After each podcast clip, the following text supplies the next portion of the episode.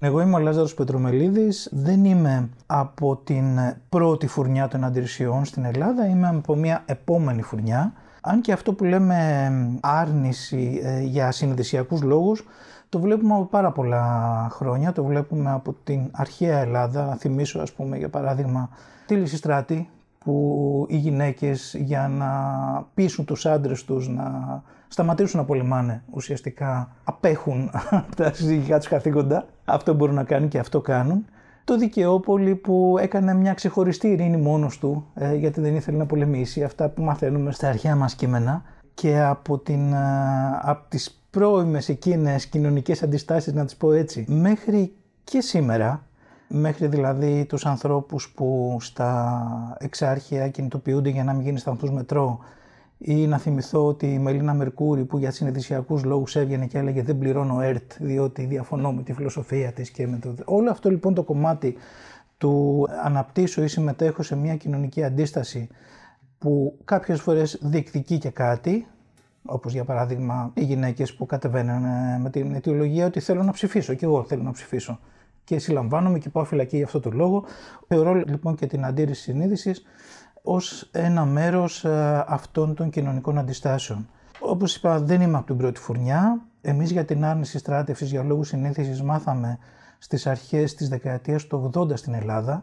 Ήταν ουσιαστικά ένας άνεμος που ερχόταν κυρίως από το εξωτερικό, από τα αντιπολεμικά κινήματα, από τα αντιπυρηνικά κινήματα της δεκαετίας του 60, του 70 και από τον οικολογικό χώρο που σιγά σιγά τον μαθαίναμε και εδώ. Έτσι λοιπόν ε, κάποια μικρή ομάδα, κάποια παιδιά εδώ στην Ελλάδα έμαθαν που είχαν αυτές τις αγωνίες τι θα κάνω με το στρατό, δεν θέλω, δεν μ' αρέσει, δεν χωράω χωρίς ακόμα να έχεις και μια πλήρη ιδεολογική συγκρότηση γιατί κάνω αυτό που κάνω, απλά δεν χωράω, δεν, δεν μπορώ να φανταστώ τον εαυτό μου εκεί. Κάπου ακούσανε ότι υπήρχε ένα ευρωπαϊκό γραφείο που ασχολιόταν με ανθρώπους που δεν θέλαν να πάνε στρατό τους αντιρρησίες συνείδησης και 4-5 άτομα μαζευτήκανε, βάλανε ρεφενέ σε κάποιον που μίλαγε καλά γαλλικά, καλά αγγλικά και του είπαν πήγαινε εσύ εκεί να μάθεις τι είναι αυτό και να έρθεις να μας πεις ας πούμε στην Ελλάδα πίσω. Έτσι ήταν η πρώτη επαφή, νομίζω το 1983, των Ελλήνων με την αντίρρηση συνείδησης, κάτι που αργότερα μετεξελίχθηκε και αυτού δουλεύτηκε την ομάδα των ανθρώπων αυτών Φτάσαμε στο 86 να έχουμε την πρώτη δημόσια άρνηση για λόγους συνείδησης μη θρησκευτικούς. Ήταν του Μιχάλη του Μαραγκάκη το, στα τέλη του 86.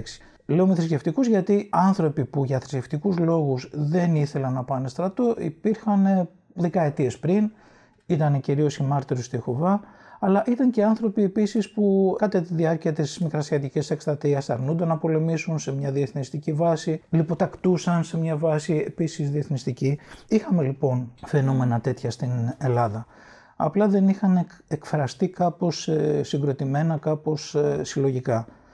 Με την εμφάνιση του Μιχάλη του Μαραγκάκη σχηματοποιείται ένας πυρήνας ανθρώπων οι οποίοι αρχίζουν και μιλάνε ανοιχτά και υπερασπίζονται το δικαίωμά του να μην πάει στρατό. Παράλληλα, ένας κόσμος που καταλάβαινε, αν και μπορεί να μην συμφωνούσε απόλυτα, καταλάβαινε όμως ότι αυτό είναι σημαντικό και ακόμα και να μην συμφωνήσω απόλυτα, θέλω να το υπερασπίσω και να συμπαρασταθώ σε αυτόν τον άνθρωπο, στοιχήθηκε γύρω από τους πρώτους αντιρρησίες, έτσι δημιουργήθηκαν οι επιτροπές, η Επιτροπή των Αγία τους Αντιρρησίες Συνείδησης και αργότερα μετεξελίχθηκε στο Σύνδεσμο Αντιρρησιών.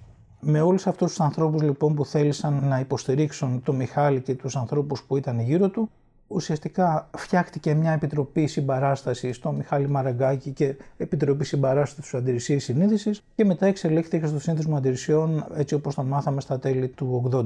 Από εκεί και πέρα άρχισαν και διάφοροι άνθρωποι να βγαίνουν δημόσια και να λένε δεν θέλω να πάω στρατό, ο καθένας για το δικό του λόγο και αυτό που ακόμα μέχρι σήμερα μας συνδέει είναι ότι δεν έχουμε όλοι τον ίδιο λόγο για τον οποίο δεν θέλουμε να πάμε στρατό. Μας συνδέει όμως το ότι βγαίνουμε και το λέμε ανοιχτά.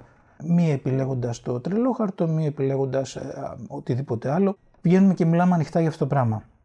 Γύρω στο 90 άρχισε να αρθρώνεται και ένας λόγος, αυτό που μετά μάθαμε να αποκαλούμε ολική άρνηση στράτευσης, ανθρώπους δηλαδή που δεν ήθελαν να έχουν καμία σχέση με αυτό το πράγμα Υπήρχε μια ομάδα πρώτων αντιρρησιών που έλεγαν ότι θέλω να προσφέρω μια υπηρεσία στο κράτος αλλά σε μια κοινωνική δομή, σε ένα νοσοκομείο, σε κάτι τέλος πάντων που να έχει ένα κοινωνικό πρόσημο. Υπήρχε και μια άλλη ομάδα μετά η οποία έλεγε δεν θέλω ούτε αυτό και έτσι προχωρήσαμε, έτσι προχωράμε σε ένα πολύ αρνητικό περιβάλλον στην αρχή. Αν σκεφτούμε ότι ο Μαραγκάκης ας πούμε ήταν ε, τέσσερα χρόνια φυλάκιση και ο Θανάσης ο Μακρύς αργότερα επίσης τα ίδια. Και ουσιαστικά αυτοί οι άνθρωποι αποφυλακίστηκαν μετά από ένα μεγάλο κίνημα συμπαράστασης και μετά από απεργίες πείνας και μετά από μια ανάδειξη πια του ζητήματος. Συνεχίστηκε όλος ο αγώνας αυτός όλη τη δεκαετία του 90 και φτάσαμε στο 1997 να ψηφιστεί για πρώτη φορά ένας νόμος ο οποίος επέτρεπε σε κάποιον να μην πάει στρατό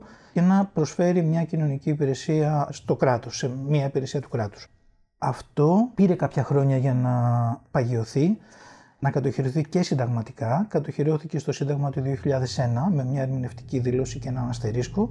Αν και το είχαμε το νόμο το 1997 και οι πρώτοι αντιρρησίες άσαν να πηγαίνουν σε φορείς, ιδρύματα κατά κύριο λόγο αμαία εκείνα τα χρόνια. Πήρε 3-4 χρόνια ακόμα να κατοχυρωθεί και συνταγματικά γιατί υπήρχε ένας αντίλογος, κυρίως από, από το δεξιό χώρο, ο οποίος δεν το δεχόταν, το θεωρούσε αντισυνταγματικό, το νομικό συμβούλιο του κράτους διαφωνούσε ανοιχτά.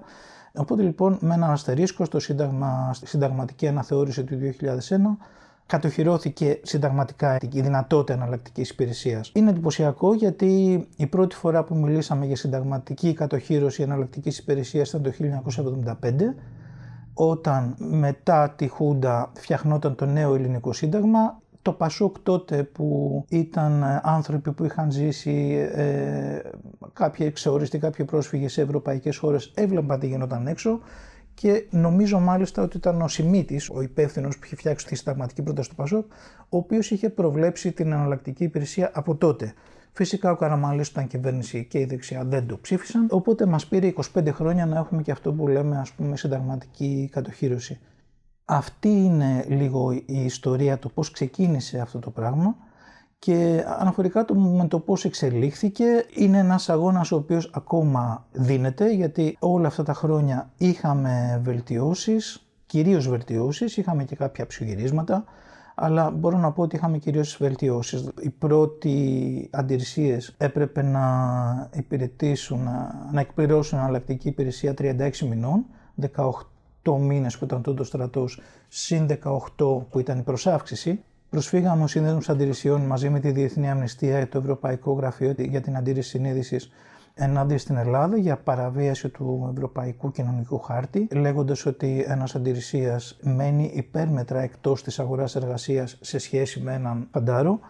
Το κερδίσαμε, οπότε ουσιαστικά αυτό το συν 18 που υπήρχε στον νόμο και που οδηγούσε σε τραγελαφικές καταστάσεις, δηλαδή ένας πατέρας τριών παιδιών που ακόμα τότε πήγαινε στρατό έπρεπε να υπηρετήσει 4 μήνες συν 18, οπότε λοιπόν αυτό αντικαταστάθηκε με ένα συντελεστή που έγινε το διπλάσιο πόσο στρατό θα κάνει, θα κάνει τη διπλάσια αναλογητική. Με καθημερινούς αγώνες και με καθημερινή πίεση και μέσα από τους ανθρώπους που είτε υποστηρίξαν είτε εκπληρώσαν ε, ε, αυτή την αναλλακτική υπηρεσία, έχουμε φτάσει σε ένα σημείο αυτή τη στιγμή να μιλάμε για ένα στρατό 9 μηνών αν πας στα σύνορα, 12 μηνών αν επιλογήσουν να μην πας στα σύνορα και μια εναλλακτική υπηρεσία 15 μηνών είναι σημαντικό να θυμόμαστε ότι ο στρατός ακόμα με τον νόμο στην Ελλάδα είναι 24 μήνες. Ανεβοκατεβαίνει με υπουργικές αποφάσεις. Κάτι που σημαίνει ότι αν κάποιος υπουργός θελήσει να ανεβάσει το όριο να κάνει το στρατό όχι 12 μήνες αλλά 14, μπορεί να το κάνει από το γραφείο του με μια απόφαση, δεν χρειάζεται να το φέρει στη Βουλή, δεν χρειάζεται να ψηφιστεί καινούριο νόμος, δεν χρειάζεται να γίνει συζήτηση. Είναι κάτι που καμιά φορά δεν το θυμόμαστε, αλλά το θεωρούμε σημαντικό. Στην πορεία αυτή μετεξελίχθηκε και ο σύνδεσμος των αντιρρησιών συνείδησης με τα πάνω του και τα κάτω του. Αναπτύχθηκε και ένας αρκετά έντονος λόγος υπέρ της ολικής άρνησης στράτευσης. Μπορούμε να πούμε ότι άνοιξε μια συζήτηση μέσα στην ελληνική κοινωνία που δεν υπήρχε πριν κάποια χρόνια Βέβαια, το μεγαλύτερο, αυτό που αναγνωρίζουμε εμείς ως μεγαλύτερο ζήτημα αυτή τη στιγμή είναι ότι υπάρχει και η επιλογή του Ι5, του τρελόχαρτου του γνωστού για πάρα πολλά παιδιά, το οποίο με τα χρόνια, όσο περνάει ο καιρός, όλος περίεργο γίνεται όλο και πιο εύκολο. Είναι σαν να υπάρχει δηλαδή μία συμφωνία της κυβέρνησης ή των κυβερνήσεων, άρα ας πούμε αυτής της κυβέρνησης που τώρα είναι ξέρω πέντε χρόνια σχεδόν στα πράγματα, ε, με την νεολαία ότι δεν με νοιάζει αν δεν πας, σήκω φύγε, κάνω ό,τι θέλεις τέλος πάντων, δεν, δεν το ψάχνω. Δεν θέλουμε να βγεις όμως και να πεις ανοιχτά ότι δεν θέλω να προστρατώ. Έτσι, δεν θέλουμε να ακούγεται αυτό το πράγμα. Από εκεί και πέρα, μία δική σου ατομική λύση, πάρτινα, δεν θα σε πολύ δυσκολέψω, δεν, δεν, δεν, δεν όπως ήταν παλιότερα. Και αυτό έχει οδηγήσει ε, και ίσως να πρέπει κάποια στιγμή να ψάξουμε να βρούμε και τα νούμερα αυτά σε μια τεράστια ροή ανθρώπων οι οποίοι επιλέγουν αυτό. Τυχαίνει, ας πούμε, να γνωρίζω ανθρώπους που σε αυτές τις ηλικίες 25-30 χρονών, ιδίως παιδιά που έχουν σπουδάσει και έχουν ξεκινήσει και δουλεύουν και και και, που οι 9 στους 10 έχουν κάνει την επιλογή του τριλόχαρτου ή όσοι έχουν φύγει στο εξωτερικό προσπαθούν να πατήσουν εκεί γερά στα πόδια τους, να θεωρηθούν μόνιμοι κάτοικοι και να εξαιρεθούν από την υποχρέωση στράδευση μέχρι τα 45 τους ή εν τέλει όσοι δεν θέλουν να το κάνουν αυτό να πάνε 33 χρονών να έρθουν να κάνουν 20 μέρες ή ξέρω εγώ ένα μισή μήνα αναλλακτική και να πληρώσουν το υπόλοιπο. Δεν φαίνεται λοιπόν ο στρατός να ενδιαφέρεται αν θα χάσει ανθρώπους και είναι, μια πολύ, είναι ένα πολύ ενδιαφέρον πράγμα. Δηλαδή όταν δικαζόμασταν εμείς πριν από 15-20 χρόνια αυτό το έγγραφο από το στρατολογικό του ΓΕΘΑ που μας συνόδευε στα δικαστήρια ήταν ότι αν ο, αυτός ο άνθρωπος, αν ο Λάζαρος Πετρομελίδης λείψει από το στρατό, αυτός ο συγκεκριμένος, ο στρατός καταραίει. Αυτά γράφανε. Και αυτό διάβαζε ο πρόεδρος του δικαστηρίου που με πάνε και αυτό ήταν το επιχείρημα του ΓΕΘΑ, ότι κοινή γατόνα γιατί αν λείψει αυτός καταραίει το σύστημα. Τώρα φαίνεται να μην, να μην υπάρχει καμιά τέτοια ανησυχία γιατί πολλά πολλά πολλά παιδιά ας πούμε, δεν εμφανίζονται καν και με το πλαίσιο που υπάρχει για την αναλλακτική υπηρεσία, δηλαδή μια επιτροπή η οποία κόβει τους ανθρώπους κατά το δοκούν, χωρίς να δίνει και καμία αξιόπιστη ενημέρωση γιατί τον έκοψε, υπάρχει ένα αποτρεπτικό σύστημα και για κάποιον που θέλει να κάνει αναλλακτική υπηρεσία. Το λέω αυτό γιατί είχαμε πάρα πολύ πρόσφατα περίπτωση ενός ανθρώπου που πήγε και έκανε ένα αίτημα για αναλλακτική υπηρεσία και η Επιτροπή τον έκοψε με copy-paste από άλλες απορρίψεις. Όταν λοιπόν το βάλαμε κάτω και είπαμε 1, 2, 3, 4, 5, τι είναι αυτά που λέτε εδώ; Και αυτά που λέτε εδώ δεν αφορούν καν τον συγκεκριμένο άνθρωπο, copy-paste και κακό copy-paste, έκανε ένσταση ο συγκεκριμένος ε, φίλος, του πάνε όχι, όχι, συγγνώμη, ε, σας περνάμε και είναι αυτή τη στιγμή στη Χαλκίδα νομίζω και κάνει εναλλακτική υπηρεσία. λοιπόν, έτσι λειτουργεί το σύστημα σε αυτή τη χώρα, αλλά μέσα σε αυτό το σύστημα που λειτουργεί έτσι έχουμε και τον Υπουργό να προσπαθεί να βρει ένα νέο ρόλο στο στρατό και να προσπαθεί να λέει ότι ελάτε σε εμάς, θα σας δώσουμε και λάπτοπ, θα σας δώσουμε και κομπιούτερ, θα σας μάθουμε και πώς να στέλνετε mail, ας πούμε. δεν μπορεί να υπάρχει ένα άτομο, υπάρχει ένας άνθρωπος, ας πούμε, 22-23 χρόνων αυτή τη στιγμή που δεν μπορεί να στείλει ένα mail ή δεν ξέρει πώς να πατήσει το κουμπί ενός υπολογιστή. Και βέβαια πίσω από όλα αυτά ε, τα αστεία υπάρχουν τα σοβαρά των, ε, δεκάδων, των δισεκατομμυρίων των εξοπλισμών που δεν ξέρουμε τι εξυπηρετούν πέρα από ένα στρατοβιομηχανικό συμπλέγμα και τις ανάγκες της χώρας να είναι εντάξει ας πούμε απέναντι στο ΝΑΤΟ. Χρεωνόμαστε με δισεκατομμύρια για αεροπλάνα που θα τα πάρουμε σε 10 χρόνια, για καράβια που θα τα πάρουμε σε 10 χρόνια για τους κακούς Τούρκους με τους οποίους όμως τα βρίσκουμε τώρα και συναντιόμαστε δύο φορές το μήνα ας πούμε, για να, ε, να, να στήσουμε μια σχέση εμπιστοσύνης μεταξύ μας. Είναι όλο αυτό το αντιφατικό και το τρελό της ελληνικής κοινωνίας που τα νέα παιδιά τελικά μάλλον καλά κάνουν, τα φτύνουν όλα και σκόνται και φεύγουν ή τέλος πάντων δεν ασχολούνται με αυτό το κομμάτι του στρατού. Καλούμε κι εμείς ναι, όποιο νέο άνθρωπο απλά νιώθει ότι δεν χωράει σε αυτή την ιστορία να έρθει σε επαφή μαζί μας. Είναι πάρα πολύ σημαντικό πράγμα να νιώθεις ότι θέλεις κάτι να εκφράσεις και να ξέρεις ότι υπάρχουν και άλλοι άνθρωποι γύρω σου που το έχουν νιώσει, που το έχουν ζήσει, που, το έχουν, που τους έχει κάποιος βοηθήσει και το μπορούν να σε βοηθήσουν. Είτε αυτό είναι εσωτερικές σου συγκρούσεις, είτε αυτό είναι το να ξεπεράσεις τη δυσκολία ενός περίγυρου, ε, φίλων, γνωστών, οικογένειες, είχαν πολλά παιδιά που τελευταία στιγμή ε, ενώ είχαν ετοιμάσει τις δηλώσεις τους, τις είχαν, ήταν όλα ok, τελευταία μέρα ας πούμε παίρνουν κλαίγοντα τηλέφωνα και λέγοντας δεν μπορώ να αντέξω την πίεση από τον πατέρα μου και τη μάνα μου, είχαμε τέτοια φαινόμενα. Δυστυχώς ο στρατός έχει διεκδικήσει και έχει παίξει ένα τέτοιο ρόλο στην ε, ελληνική κοινωνία. δεν ε, του αρμόζει. Ε, για μένα προσωπικά, και αυτό δεν είναι άποψη του σύνδεσμου, για μένα προσωπικά δεν είναι τίποτα παραπάνω από μια στρατιωτική γραφειοκρατία η οποία καταστρέφει αυτή τη χώρα. Διάβαζα προχτές ε, για τα αυξημένα μερίσματα ας πούμε, των ε, απόστρατων και έλεγα για ποιο λόγο οι άνθρωποι αυτοί να παίρνουν αυξημένα μερίσματα, αυξημένες συντάξεις, για ποιο λόγο οι άνθρωποι αυτοί κάθε δύο-τρία χρόνια να υπάρχει μια επιτροπή που τους ανεβάζει σε βαθμό και τους ανεβάζει και σε σύνταξη. Και διαβάζουμε ας πούμε άρθρα σε ιστοσελίδες στη χώρα των 16.500 στρατηγών. Σημαίνει τόσα άτομα παίρνουν σύνταξη στρατηγού όπου και που ας πούμε όταν ούτε ένα δεν πρέπει να έχουμε κανονικά με βάση το μέγεθος του στρατού μας. Έχουμε λίγο οπισθοχωρήσει γιατί πριν από 20 χρόνια γίνονταν συζητήσεις τι στρατό θέλουμε γιατί θέλουμε τόσο πολύ στρατό, γιατί να έχουμε 130.000 ανθρώπους, τι τους κάνουμε, τι εξυπηρετούν. Γίνονταν συζητήσεις γιατί θέλουμε τα στρατοδικεία και όντως είναι πολύ ενδιαφέρον αυτό. Όταν κλέψεις κάτι, ε, είναι ένα ποινικό αδίκημα, οκ, να το πούμε έτσι. Γιατί να σε δικάσει στρατοδικείο, επειδή είσαι φαντάρος; Όταν τρακάρεις τα μάξι σου, γιατί να σε δικάσει στρατοδικείο όταν είσαι φαντάρος; Είναι πολιτικό αδίκημα. Θα μπορούσε να υπάρχει όπως σε άλλες χώρες κάτι που να. ένα σύστημα απονομής δικαιοσύνης για καθαρά στρατιωτικά δικαιώματα. Πειθαρχία να το πεις, ανυπακοή να το πεις ανώτερο, αυτά τα στρατιωτικά όμως. Να πω και ένα καλό, ε, αν θα δούμε πώς θα εξελιχθεί. Όλη αυτή η προσπάθεια που έγινε τα χρόνια που πέρασαν να διεκδικήσουμε κάτι καλύτερο, έφτασε κάποια στιγμή και στην Επιτροπή Ανθρωπίνων Δικαιωμάτων του ΟΗΕ. Δεν είναι ένα όργανο που έχει αποφασιστική αρμοδιότητα, δεν είναι δηλαδή ότι θα πει στην Ελλάδα κάνε κάτι και η Ελλάδα οφείλει να το κάνει όπως το Ευρωπαϊκό Δικαστήριο Ανθρωπίνων Δικαιωμάτων ή το Δικαστήριο της Ευρωπαϊκής Ένωσης. Όμως είναι ένα πολύ ψηλό και πολύ ψηλό επίπεδο νομικό όργανο. Έφτασε λοιπόν μία περίπτωση ενός ανθρώπου εκεί, συγκεκριμένα η δική μου, αλλά το λέω ενός ανθρώπου γιατί ουσιαστικά συμπυκνώνει την πορεία και όλων των προηγούμενων μέσα σε αυτά όπου η Επιτροπή Ανθρωπίνων Δικαιωμάτων του ΟΗΕ ζήτησε από την Ελλάδα να αλλάξει το νόμο για τους αντιρρησίες συνείδησης γιατί παραβιάζει το σύμφωνο για τα ατομικά και πολιτικά δικαιώματα που το έχουμε υπογράψει ως χώρα. Και επίσης ζήτησε να απαγορευτεί, να σταματήσουν οι απαγορεύσεις εξόδου διότι δεν μπορείς να στερήσεις από ένα άτομο την δυνατότητα να ταξιδεύει είτε μες στη χώρα του είτε έξω από αυτήν, να σταματήσει να καλεί τους ανθρώπους ξανά και ξανά και ξανά για το ίδιο αδίκημα γιατί αυτό που ισχύει σήμερα είναι ότι θεωρείς ανυπότακτος, σε συλλαμβάνουν και την άλλη μέρα το πρωί, αν δεν πας στρατό, ξεκινάει μια καινούρια ανυποταξία, που είναι όμως για το ίδιο πράγμα.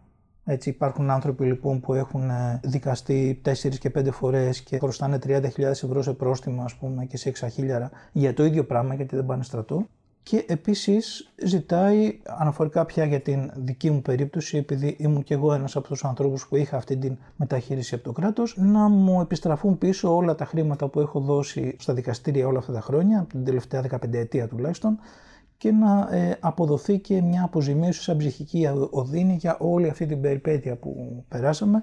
Ένα επίσης σημαντικό πράγμα είναι ότι εγώ πήγα μια φορά στο Συμβούλιο της Επικρατείας, έχασα Πήγα μια δεύτερη φορά στο Συμβούλιο της Επικρατείας, πάλι έχασα. Η Επιτροπή Ανθρωπίνων Δικαιωμάτων του ΙΕ, λοιπόν, την τρίτη φορά είπε ότι δεν χρειάζεται φίλε να πάω στο Συμβούλιο της Επικρατείας, διότι είναι σαφώς προκατηλημένο εναντιά σας και δεν υπάρχει κανένας λόγος. Αλλιώς δεν θα το εξέταζε καν. Πρέπει να έχει εξαντλήσει τα εθνικά ένδικα μέσα. Αλλά σου λέει πήγες μία, πήγες δύο και 15 φορές να πας πάλι θα σε χάνεις. Οπότε έλα σε εμάς και αναγνωρίζουμε ότι η δικαιοσύνη στην Ελλάδα κάπου πάσχει. Είναι πολύ σημαντικά όλα αυτά. Κυνηγάμε τώρα το κράτος να δούμε τι θα κάνει, διότι την απάντηση που έστειλε φέτος τον Απρίλη είπε ότι όλα είναι τέλεια.